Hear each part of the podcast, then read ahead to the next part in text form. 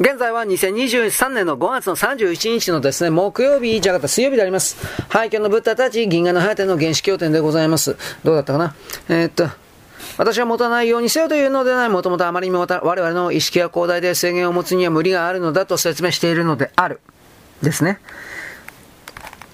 肉体感覚に常に過剰に引きつけられる傾向も致し方がない我々にでき得る最大限のことは、閉鎖された集中、拘束状態を意識に感じない状態の実現である。まずそれには肉体管理である、健康で苦痛のない状態にしておくこと。次に肉体の存在感覚を希薄にするために座禅ないし瞑想するが、正しい本性の死人前が群を抜いて効果的である。それは方便として一点の集中やイメージを行うが、最終的には特定対象への集中もなく内部も外部でもなくなるからだ。また出たらめな刺激の流れに翻弄されることもない。頭頂点留意はあたかもあなたの勘に穴を開けるようなものだ。あなたの意識はそこから元々の広がりになる分子活動の中に帰化する。従って死人前が実習されると、肉体感覚が軽減されるとともに自我が軽減される。同時に外部の刺激にとらわれることも軽減される。自我が軽減されたからといってそれは自我に代わって感覚が増えるということではない。自己感覚も希薄になるが外界も希薄になる。にもかかわらずそれらは別の別次元、別の次元性で生き生きとする。なぜならば希薄になっていくのは自己感覚や外部感覚そのものではなく、それらへの執着だからだ。希薄になるのは自己の自我でも感覚そのものでもない希薄になるのは執着なのである。だから対語の後は何も意図しないのに急速な情報処理能力が付加される。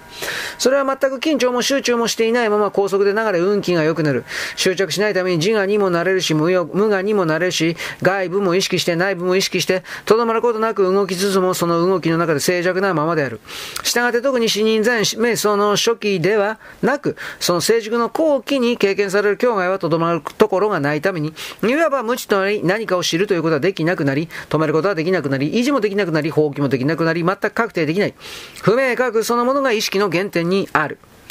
このような、とどまることのできない流れの中でとどまろうとすれば、あなたは混沌への恐怖を味わう。だからこそ死人前に唯一存在する、合々の授業とは、修行とは、分かろうとする知性がただある意識に敗北し続けることである。分かるというものは記憶に無理に保存整理しようとする衝動だ。そんな衝動はあなたの本来の本性に対しては無理がある。もともとそんなことを本性はしたくないのだ。だから自分を意識しているのか、外部を意識しているのかも、曖昧と呆然となり、悟っているのか迷っているのかも、も曖昧と呆然とせよ。あらゆる現象が呆然と混然としたとき、あなたの本性がもともと無知と呆然が、その生息領域であったと知る。これは体験だけがあなたに実感させ得るものである。あなたが何もかもわからなくなればあなたはただある。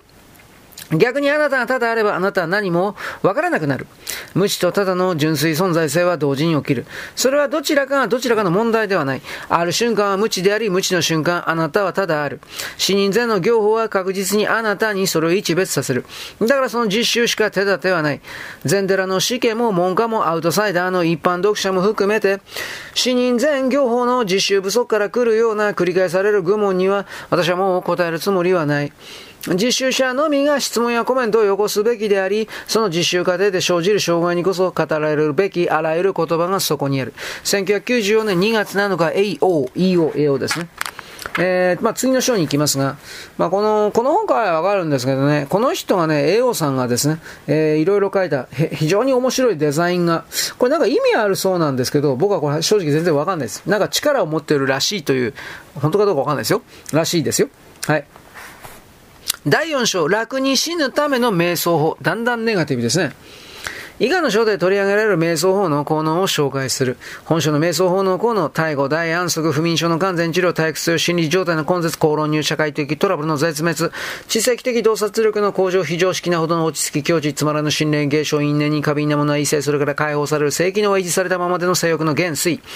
不必要な食欲の減衰、最も自然なダイエット、飲酒によるよりも10倍の意識解放効果を持つために禁酒に最適、その他あらゆる欲望の根絶、死への恐怖の完全消滅、動植物昆虫への生理的嫌悪による危害が加えられなくなる。全く理由なき、方法、笑み、歓喜と無意識自然からの行為、外宇宙生命体と対等に付き合える外交気質の要請、後遺症、物覚えが良くなり物忘れも良くなる、無心無思考状態の慢性化、物事にこだわれないために執着機能が停止する、従って一般的な情念による恋愛関係の維持は完全に不可能、輪廻からの下達、平たく言うと二度と全宇宙に生まれられなくなる、競争精神及び闘争精神ゼロとなる、暇つぶしの快楽追求と生産性の経済的的機構優先の現代社会からの心理的脱落。ただし通常の生活は可能であり、特に目立って変人になるわけではない。とあります。あとは、あつなんだっけな、これ。まあ、あと、本種の瞑想法の効能と行法の概要、悟りは沈黙の、沈黙の停止点である。まあ、これはあの、明日以降ですね。なんかもう細かいこといっぱい書いてるわ。はい、よろしく、ごきげんよう。